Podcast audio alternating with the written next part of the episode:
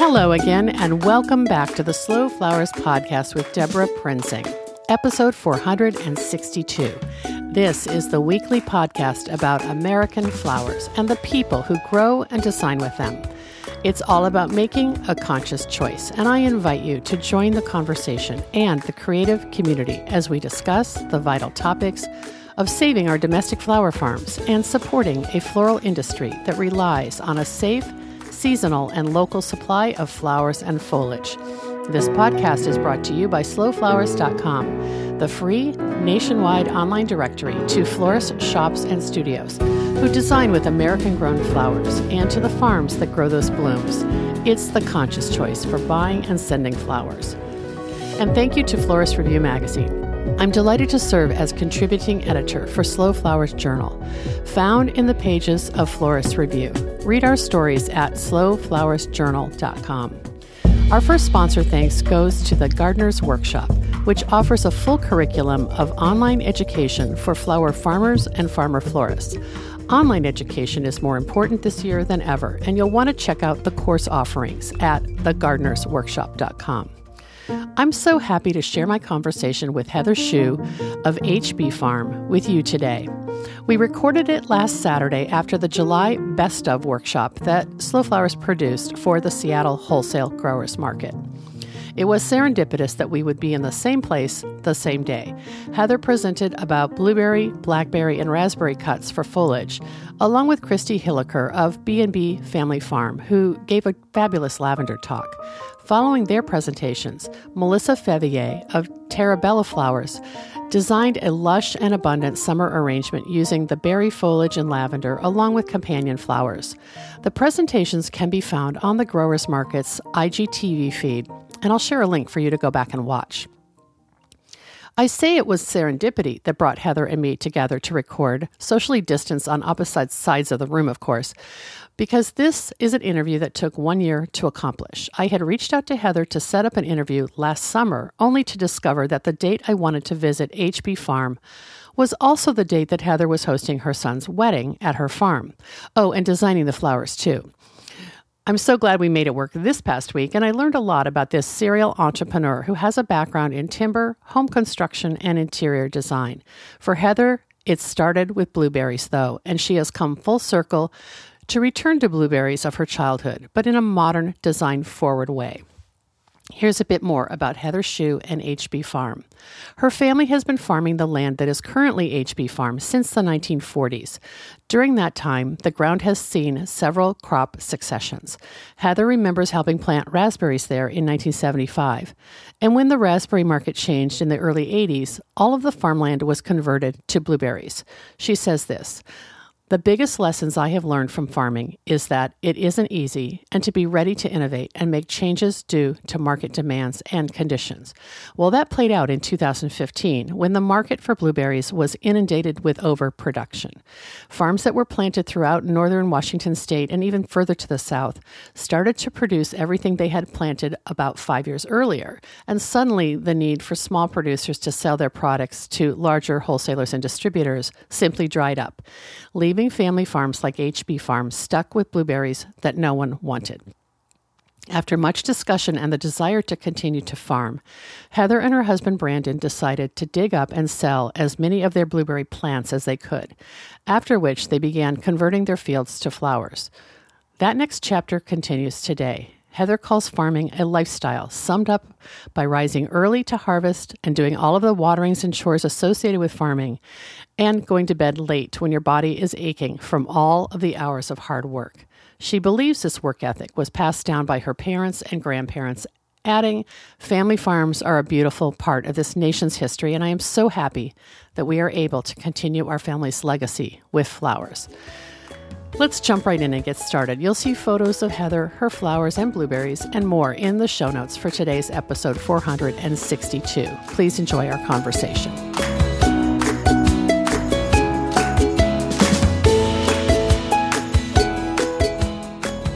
Welcome back to the Slow Flowers podcast with Debra Prinzing, and I am so delighted today to introduce Heather Hsu of HB Farm, based in Bow, Washington. Hi, Heather. Hi, Debra. Thanks for having me. I'm so glad we could finally do this. Me too. we were joking before we turned on the recorder that uh, I reached out to you about a year ago and said, Hey, I'm driving up to British Columbia. Can I stop at your farm and interview you? And you said, um, I'm busy. busy weekend. My son was getting married, and it happened to be an outdoor wedding in our yard. So I was busy. Plus, you did all the flowers. I did all the flowers. Yes. Yeah, so my timing was off. So, yes, Heather, it's taken us a year to get together, but we both just finished a fun event here at the Seattle Wholesale Growers Market. And um, you uh, spoke about mainly your main crop, which is blueberries, but other berry foliage crops, um, is sort of become a big part of your business, right? A huge part of our business. And um, probably 65% of our sales to the growers market is in blueberry. Uh, and we're the number one um, grower of blueberry for the growers market. Uh, uh, Crowley House also grows some, but um, we in terms of quantity. Yeah, Yeah. we grow a lot of, of blueberry for the market, and it's it's a big part of my business. So, Wow. yeah. Well, give us a snapshot of HB Farm. Where is it? And, you know, what's your acreage? And what do you have besides? Well, tell me about the blueberries too, because they're so beautiful. Your presentation was great. Thank you. Um, we, uh, my husband Brandon and I have the farm in Bow, in Bow, Washington, and that farm uh, is five acres. And then I have access to another farm that has um, also has acreage, and he has about four acres. And um, with the blueberry market being what it is anymore, he has given me access to cut foliage in on his property too, which is helpful because as some varieties start to ripen, I can go cut other ones that aren't yet and, and that kind of stuff. So it kind of spreads our growing, Mm. our our ability to deliver here to the market out a ways. Right, and it also there, I've heard this from other, you know, in other situations where there are some people who really just want to grow. They don't want to get involved in the selling and marketing. So you're kind of agenting that other farm's product Mhm. along with yours. Yes. Um, part of the reason is is because about um, ten years ago, uh, nine I guess, probably about nine years ago, um, a lot of blueberry farms started to come online. Okay. So uh, about 15 years ago, people were buying up ground and putting blueberries in it because the market was hot and blueberry was the thing to get into. And then all Was of it a like sudden, the antioxidant? it- yeah, it was the antioxidant thing. Blueberries were good for you. Everybody wanted them. Um, and so, you know, blueberries started getting put in everything. And all of a sudden, um, the blueberry market really just kind of fell apart. Mm. And if Are you talking about in the Pacific Northwest or um, nationally? nationally, okay. um, in the sense that uh, there were a lot of farms up in British Columbia that came online, and then in Whatcom County um, here in Washington, and then some even on in Eastern Washington. And what happened is the market kind of fell apart. And about that time, we also started having lots of listeria outbreaks in our vegetable farming and things like that.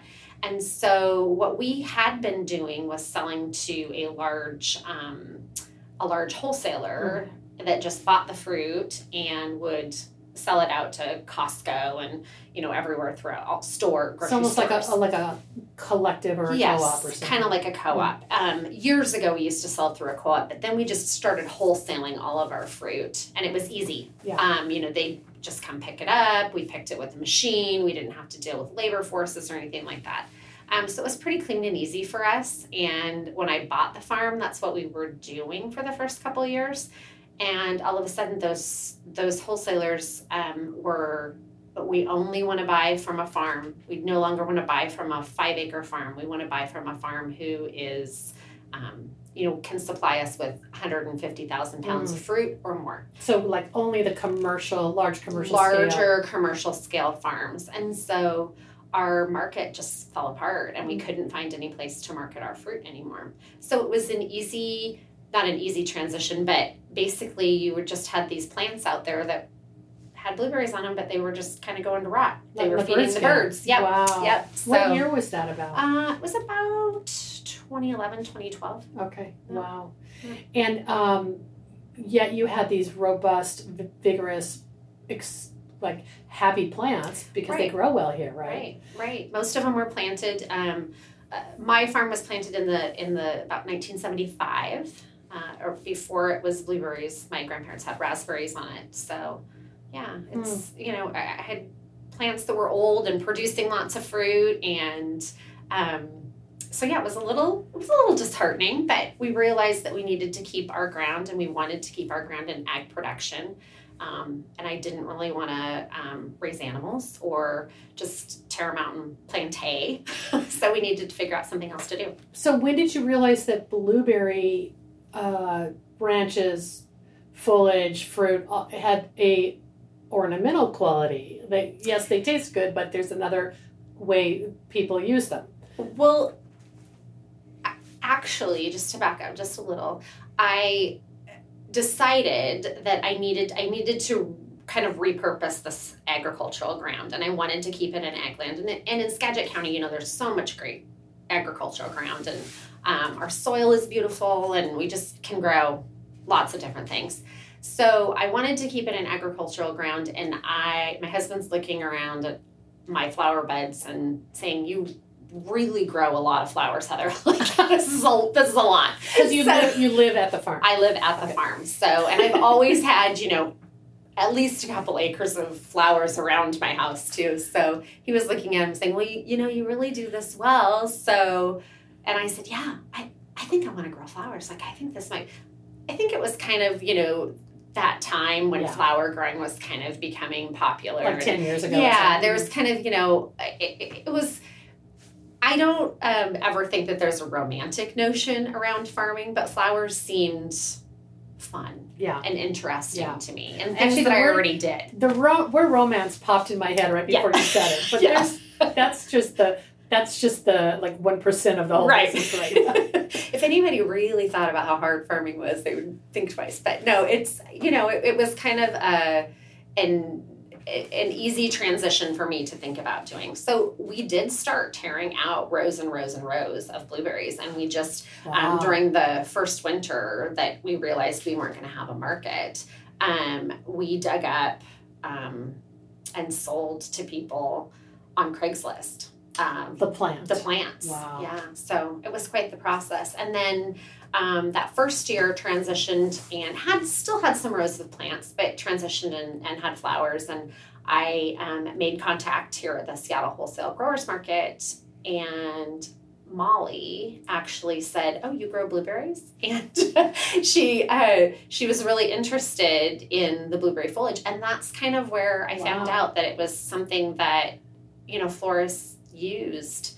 And then I started following some of the florists and seeing what they used it for, and I kind of was like, "Oh, let's put some of those plants back in the ground." so we're talking about Molly Sadowski, Yes. uh, longtime uh, manager here at the Growers Market. She's moved on to she's working for Johnny's Mhm. Selected Seeds, which is pretty exciting. She's still in the club, the flower club. But um, how you know her background is floral design as well. So she, um, it's funny that you happen to what as an aside say, oh well, we had a blueberry farm, or Yeah, it was just kind of a in general conversation. Uh, I think what I had done is I had brought some living wreaths down here Mm. that I had made up with sedums and things. Um, it was actually not here; it was at the old yes, at the old market, and just made contact with Molly and just through conversation, and I did the and, and then you know she was. Oh well, we have to get some of your blueberry in here next summer because this was in the fall when I had made contact um, we have to get some of your blueberry in here next year. That would be great. We're always this is such a fun, such a fun year-round foliage. We love it. Okay, you know, it was just it, was kind of one of those. All right, I didn't really think about blueberry. but don't you like my annuals? Oh yeah, but what you don't want me to grow just regular flowers? You know, I can do that too. But yeah, so So at your peak at HB Farm, how many blueberry plants do you think you had, oh, that's a tough. or one. was it more acreage? It was more acreage. I guess I kind of looked at it as acreage. Um, so we had four acres in production of Wow. blueberries. wow. um, That's the- insane. The farm was, you know, there were different pieces to my grandparents' farm. So um, now, uh, some most a lot of your um, a lot of the listeners will probably know about Bow Hill blueberries, Mm. which they sell um, juices and they've um, taken everything organic now. That was the original farmstead that they own now. Bow, Bow Hill. Bow Hill blueberries. Wow. And then um, I bought the acreage that my grandparents' place was on. And then there was a farm right across the street from me that was also part of the original farm. So when the farm was going, there was about 22 acres. Wow. But I also grew up on a blueberry farm in Whatcom County. So I've been farming all my life. Yeah. Yeah. Blueberries.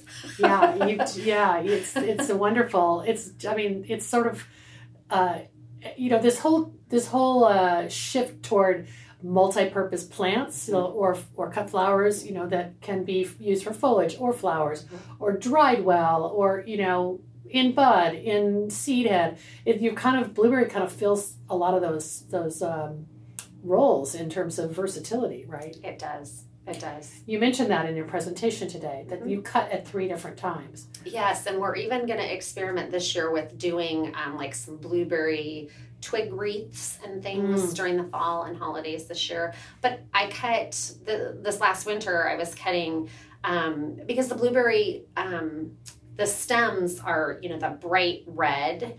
And during the holidays, I was doing mixed greenery, um, mixed greenery um, bouquets with blueberry in there.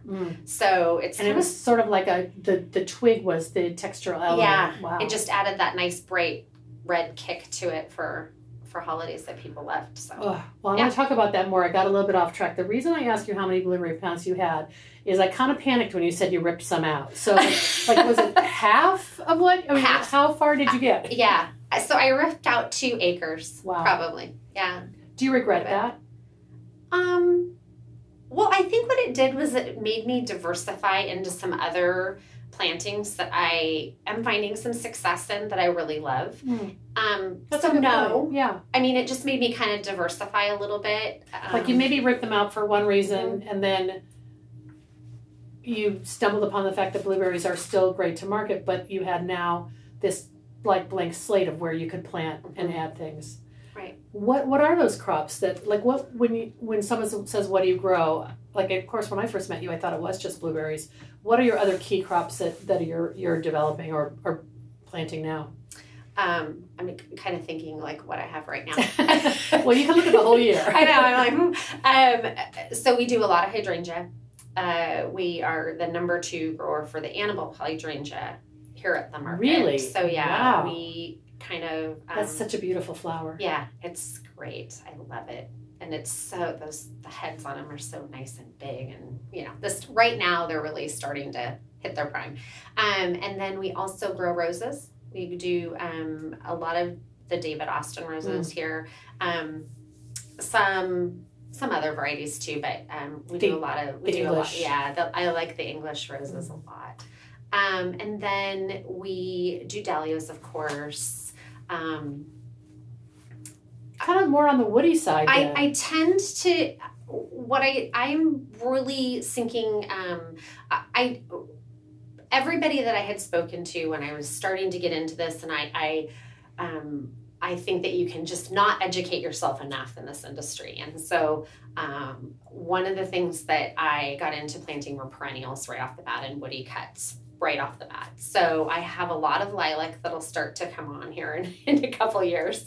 Um, I have a lot of nine bark, um, um, you know, cotinus, different things like that that Big are ornamental yeah, foliages. big orna- ornamental foliages. And then I also did a lot of um, maple, of Japanese maples and things. As and cuts. as cuts, and they're That's kind of an emerging category. Yeah, it's kind of new and different, and there's so many different colors of them, and they do really, really well um, in arrangements. And so um, I've Mm. I've put some That's money into that too. So yeah, I just to, just to think about my Mhm. relationship with Japanese maple as a gardener, Mhm. every now and then I clip a little bit, you know, of one little branch to put in a fall arrangement, but it's not a, a variety or a, a genus that you see in the in the commercial floral trade as, a, as an option. Um, do you think that? I mean, do people just not know that it does well in a vase, or Well, I think that one of the things that I have loved about being part of the growers market is is that we do tend to introduce some really cool things to um, the floral trade, and I think that it's just something, you know, I've cut it and used it, and I think it could be something. Um, so it'll frequently show up on the sheet. Like I'll mm-hmm. just have it on there. And if people want to order it or something like that, I might cut a few a little bit and bring it down here. But I, I just think it could be something that's kind of fun, especially for Ooh, fall. I want to see, yeah, I mm-hmm. want to see some more designs with that. Well, it's almost like listening to you, Heather, makes me realize that you have a long view. You're in the long game. Mm-hmm. Because when you're growing woodies, like you were mentioning, your lavender isn't ready yet, and you've got, you know, these beautiful foliage Mhm. trees and shrubs that will take five years before you can get much off of them. Like you're, you, you kind of, was that kind of your intent, or did it just you fell into those categories because you wanted to grow, maybe it wasn't widely available and have a niche for HB Farm? Well, I, I have really looked at it. You know, we start in the spring with our bulbs, and we do a lot of tulips. We do um, lots of fun um, narcissus daffodils, and um, you know, we kind of start with that. That's right That's out your- of the gate. your first- And we're one of the very first growers that deliver tulips. Um, I grow them in the high tunnel, so Oh, so you're kind of cheating the I'm- season a little yeah. I'm kind of cheating the season. And in Bow, uh, because we have the coastal air, we tend to not freeze as hard as some of the other areas. Mhm. So uh, I, I, for some reason, I just have gotten out of the gate faster with the tulips. So I'm one of the very first growers that starts delivering. So I kind of start with that, and then I look at the seasonality of things, and I don't ever want to have a gap in the amount of items that I'm delivering to the market. Mm. And You I want a truck full. I, I want a truck full. If I'm having to drive to Seattle, I want a truck full when I come down, or at least that, that that's how I'm going to look at this week. So I've purposefully looked at okay, if there's there's always that little gap in June when I feel like there's just not enough um, not enough stuff that It's- I that I yeah. have. It's kind of that gap it's kind of like for me. after peonies and before roses right, kind of thing. kind of thing. And so it's like, well, what can we fill in there? Well, a lot of the foliages have started to come on, or you have lilac, you know. So that's kind of how I've looked at my farm. Like, I want to be able to have a crop coming on. Um, one of the things that I'm just I put in um, for next year basically are delphiniums because I Mm. kind of feel like that'll kind of be in that gap Mm. too a little bit. Mhm. Um, so And yeah, that's kind of how I look at it. That's so interesting. It makes a lot of sense too. When you talk about wanting to fill the truck, uh, we didn't really specify where Bow is, but ge- geographically, you're are you kind of between Seattle and Bellingham Mhm. on the I five corridor? Yeah, I'm about. Um, so if you know where Mount Vernon is, um, I'm, you know, north of Mount Vernon towards Bellingham, about 15 minutes or so. I've never been to. Bow, but I hear it's kind of like a hipster town.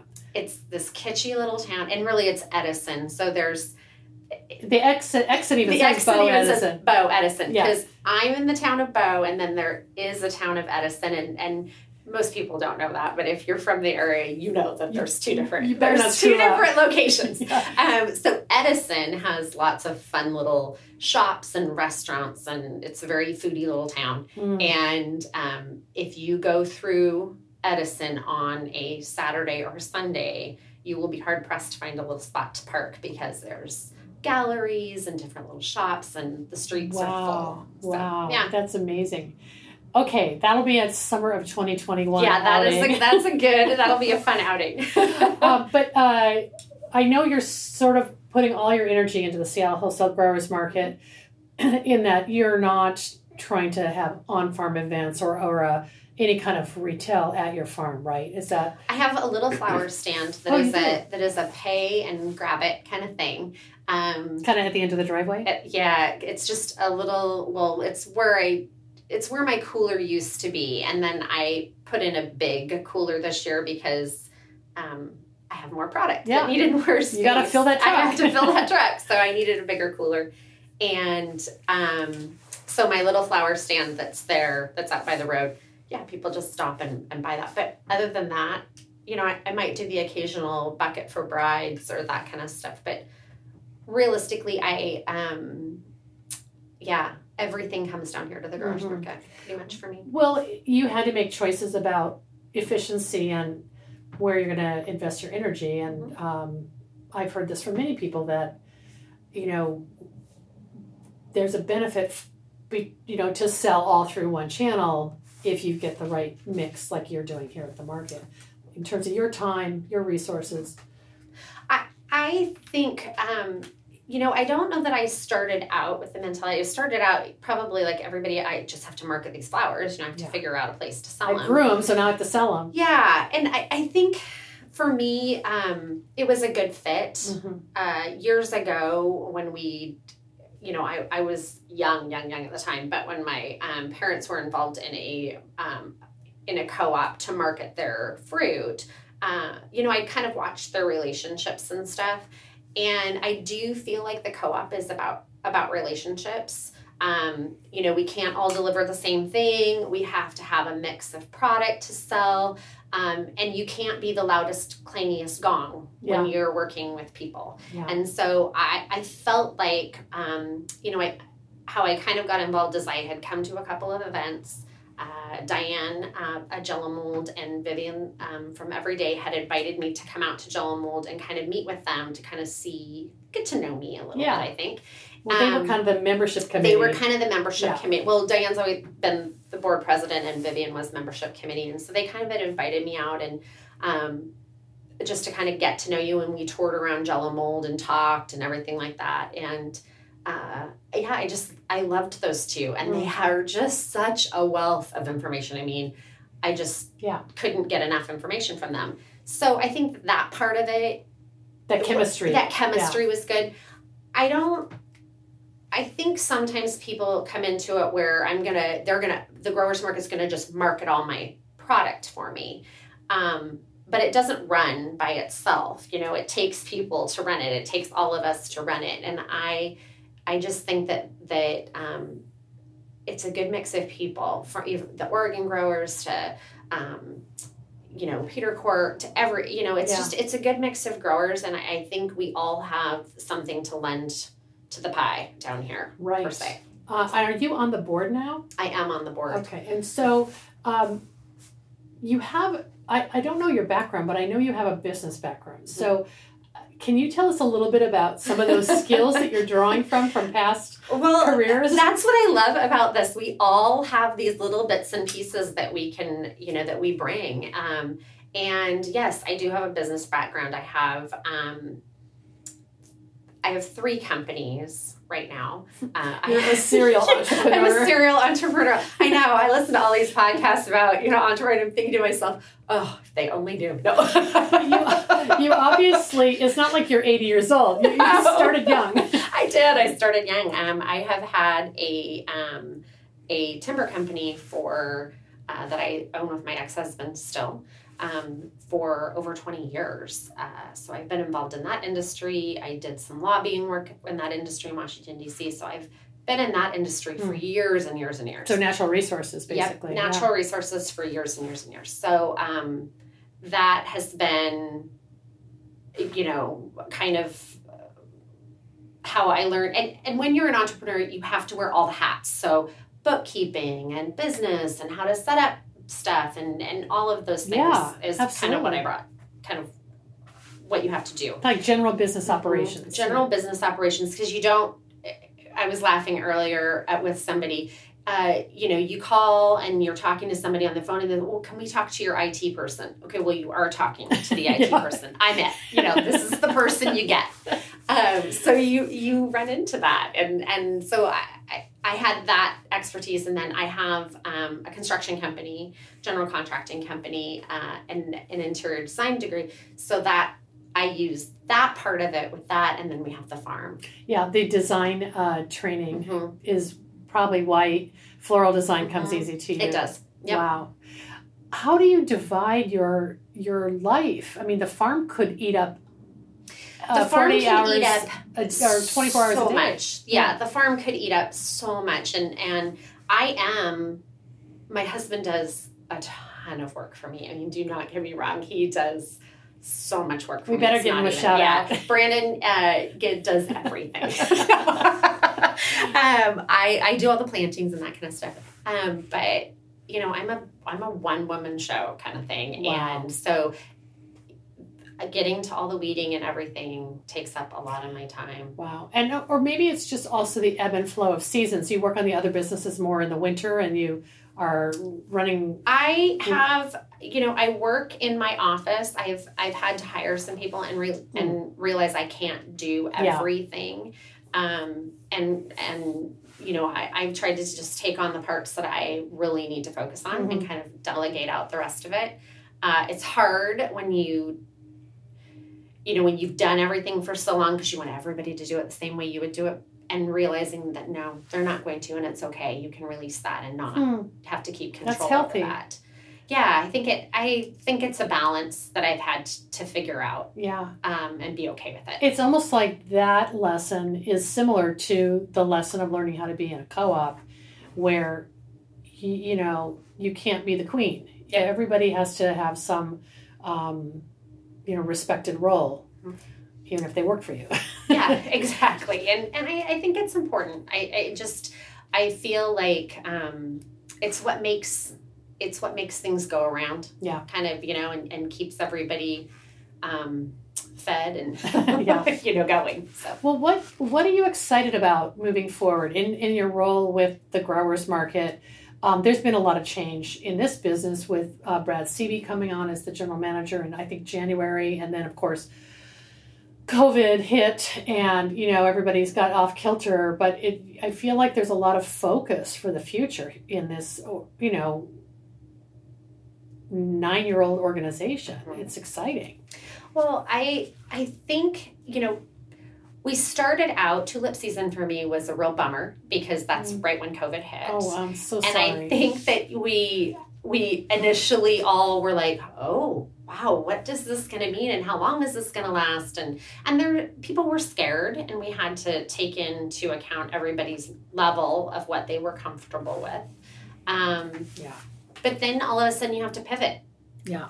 I think and that's the entrepreneur in you, right? and that's the entrepreneur in me is it's like okay well th- we're not going to just lay down and say that the, everything's going to end we're going to pivot and we're going to figure this out Mhm. um, and be open to listening and be open to growing and literally and figuratively. literally and figuratively and it's painful Yeah. sometimes i mean Yeah. i don't think people realize um, when they go into a business that there are going to be growing pains that you you don't get to just sit on your hands and say okay well we're a business. You have to um, keep growing. And if you um, aren't willing to adapt and aren't willing to make changes then that's when you're going to be in trouble. Mhm. and I, I think that that's kind of what we had to look at as a co-op and we had to say okay well we got to make some changes here. What are we going to look at doing? So um, we we did have a grant um, that you've been part of with some of these special events and things but we had a grant that came around that really helped us look at shipping. Um, we've done some real outstanding um, vase longevity trials um, and been working with um, uh, different just different groups but the shipping trials and and John Dole um, and uh, the people that wrote the um, Woody Cuts Right, right. book. Mhm. Um, ASCFG. yes, Yeah. thank. Well, the the from um, Oh, Good University of. North yes, Carolina. University of North Carolina. Yeah. They uh, we've done you know been been able to be part of these one on one conferences with Mm. them and as growers and we've just learned so much Mm. about what we can ship what's going to be able to go out into you know the pacific northwest and everything and and, um, and beyond, right? and beyond yeah and we're excited about that Um, I'm so grateful that you're involved in that because I do feel like the potential for having serving customers customers who can't physically walk into this building has been there for so long, but the infrastructure and the you know the budget wasn't there to Right. support it. So it sounds like you're this this year 2020 is a year to do all the experimentation to Right. figure out shipping. Well, we kind of started doing it last year. Okay. And, you know, Brad's direction has been really very helpful because he um, he has a lot of great organizational ability to be able to help us get that going. You Yeah. know, and and that Well, that's the been infrastructure part. Yeah, that's been exciting. So you know, we're we're looking forward to that. We have been in a in a long term working.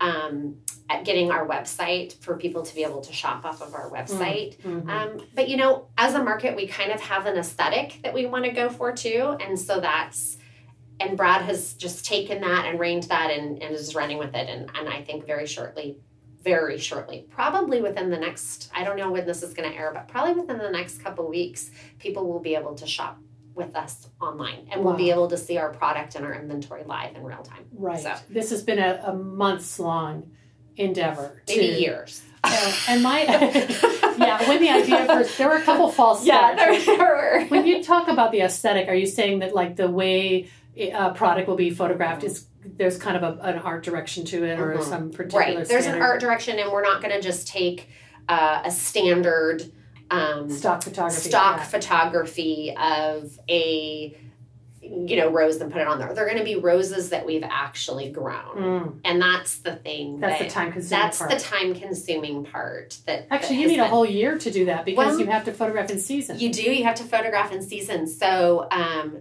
that has been you know a little bit of a challenge but it's it's part of what covid has allowed us to do because we all haven't been so busy with you know having all these wedding orders and and things that we've had to do so it's allowed us to kind of take that time and pivot and realize that okay this is our future let's let's start working on our future Mm. right now so So, uh, just to clarify, the the new website, which will launch uh, within the next month, probably, Mhm. and I'll make sure that I think this is going to air um, pretty soon, like the fifteenth. So, um, sometime in the second half of July, maybe we'll do a an update to the show notes for this episode. But um, when you say people can shop online, is it only for um, the Pacific Northwest or the Seattle market, or is that for for national shipping? Um, right now, for the very near couple months, Yeah. it will just be for Pacific Northwest. Yeah, got it. Um, and But there's potential. but there's potential, and I think that that shipping is right around the corner. Um, we're working diligently on that, and I- I think the website's taking a little bit of our time up right Sure. now. You want to have that in place, right? We want to have that in place first and make sure that we're able to fill all the orders and to get that going before um, we really look at okay now we want to take this to the next level. we'll do another it. podcast about this. I just have to say, I always joke that I was the embedded journalist when the growers market started uh, in 2011, because I was actually at the first meeting in 2010 when uh, Diane Szukovathy and it was at Charles Little and Company, and there were a few. Vivian, Vivian was there. There was a co- cohort that basically said the words, "Let's start a co-op," and I'm so privileged to be part of it. But I, I do think that it, the growing pains you referred to is like there were, have been so many changes in like the identity of this market. Like it started out kind of like a farmer's market, Mhm. and now it's running like, you know, a, a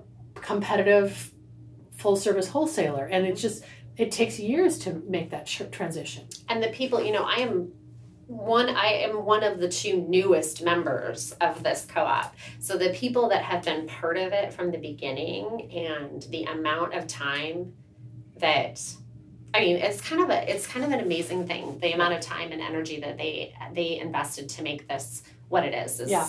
and and you included Well, there's a, yeah, and you have the term sweat equity, Yeah. but it really farmers understand sweat equity. farmers do and i think that that's you know i've joked many times with a couple of the members um, it is we as farmers understand that Yeah. it's just like me needing to figure out something else to do with my farm we understand that Yeah. we get how some years that you lost your whole crop and so just pull up your boots and realize Yeah. that it, and go to the next crop. go to the next crop Yeah. and you know work on that and um, that's that's what you have to do I'm so glad you didn't rip out all those me too so uh, let's just go back to that before we wrap up. That you have uh, mainly two types of uh, well of i grow on my i grow on my farm an old variety called collins which is probably i would i have to joke a little bit because when i bought my grandparents place, people would show up during the summer on my doorstep and say, I'm here for the Collins.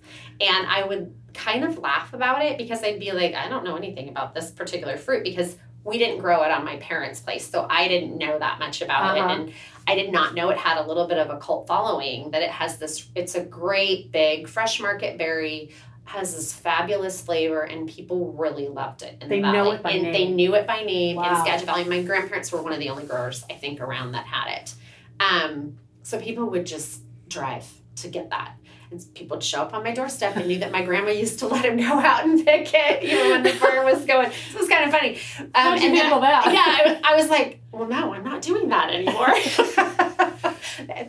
Might have made a few enemies. Um, and then uh, I also have Earliblue, which Earliblue are the earliest varieties you're going to find in the Pacific Northwest. Um, they're ripe right around the 4th of July. Okay. Those are my two varieties. I don't cut those mainly for the growers market. Okay. Um, and I don't because the fruit's so large. Um, we Oh, saw today it's just too much. Your branches would bend over too much. You'd constantly be breaking. Plus, the fruit ripens really fast, Mm. and it's not as great. Mhm. So I cut more at my neighbor's, and he has a lot of jerseys, and jerseys are what I mainly deliver. To is Jersey market. what people should be asking for then?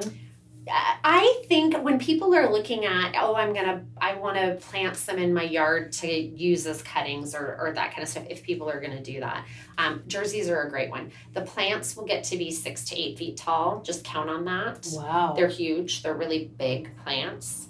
Um, we were talking today. Uh, they were my least favorite plants to pick as a kid because they were so tall and you had to stand on boxes to get to all the fruit. And um, the fruit grows very long, grows a long ways out on the branch. Uh, so they're great. so for a florist. For a florist, Yeah. they're perfect. But to pick, they're kind of a pain.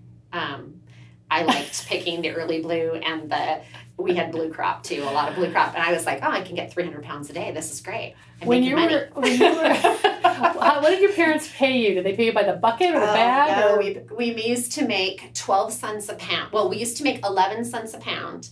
And then if you stayed through the whole season, my parents would put the caveat that you got 12 cents a pound. like a, a bonus. Yeah, you got a little bonus. if you stayed. Retroactively? No, at the end. You got paid at the end of the year. Oh. So you had to work all season. Unless you got fired, then we. what what age were you when you were doing that? Oh, I started picking, I think, when I was five. And I didn't pick a lot at first, but um, by the time I was in high school, I was still picking berries and I was making, you know, I, I did it for clothes. Yeah, yeah, it was your sho- it was your my shopping summer- budget. Yeah, you know, it's when kids picked berries. Yeah. And so, um, yeah, I used to pick 200, 300 pounds a day. Now, um, when you go to pick, if you went to a farm to pick berries, you you know make about a dollar a pound. Wow. So it's different. Yeah. Making 200, picking 200, 300 pounds a day, That's yeah. that's, that's that- fine. That's incentive. That's, incentive. especially for yeah, a, a, a young person. Exactly. Uh, at that time, when you were an adolescent picking berries, what did you want to be when you grew up? I'm sure you didn't want to be on a berry farm. Nothing like berry farming. In fact, my mother jokes with me sometimes that I was I was leaving. I was going to New York and I was going to be a fashion designer or something like that. I was not staying in. I was never going to own a farm, and I was not going to be on a farm. But Well, you went into design with interior I- design. Yeah, I right? did, and you know, I. It's funny because it all kind of came back. Um, you know, I had my um, now I had my state farmer degree and had been working on my national farmer degree through FFA and things like that. I mean, I I was involved in farming. Um, we had sheep and cows and different things when I You was mean in high school and Mhm, stuff? in high school, yeah. So, I, but it, I didn't think it was going to stick. I thought I would not be Mhm. around here, but hmm I am still. But the fact that you went off and studied interior design and worked in that profession uh, is completely relevant to understanding what you're growing and why to supply the floral design trade. I mean, I, I and I probably do a lot more with colors. Like I, I really get into some cool colors. Like I think that's more. Um, the, Diane laughs at me every once in a while because I'm I kind of like get a little bit like, oh my gosh, that color is fabulous. We need to get that. Oh, we got to find more flowers in that color, or you know that kind of thing. Because I do tend to be a little more like that color driven rather than well, it's really not that practical. right. Well, that's the pain point. Like, yeah.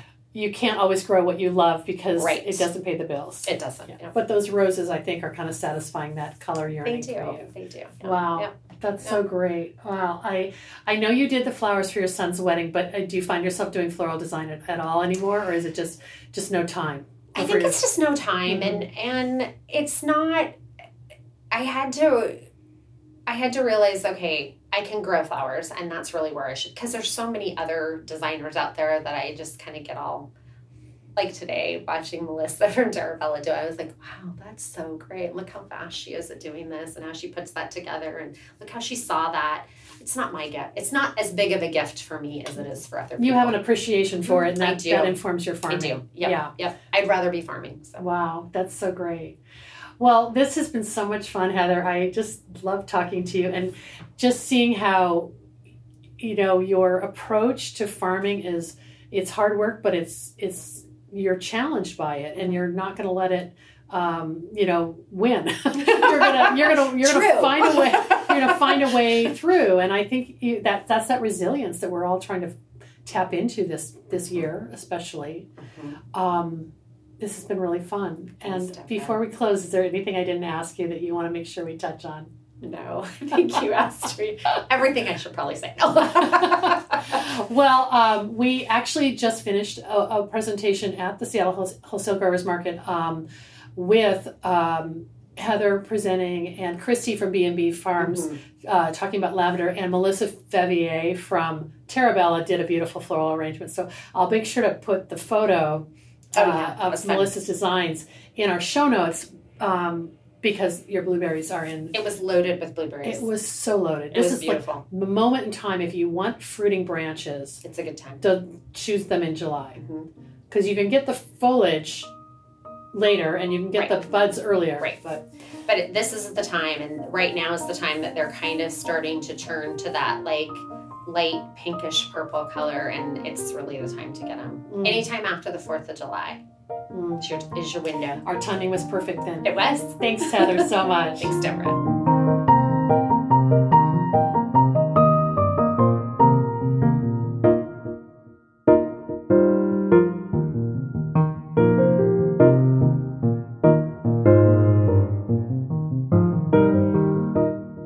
Thanks so much for joining today's conversation. In the coming weeks, as Heather mentioned, the Seattle Wholesale Growers Market will roll out a new and improved website. I'll make sure to share a link when that goes live so you can see all of the botanicals, flowers, and foliage from HB Farm and the other amazing farms that are part of this cooperative.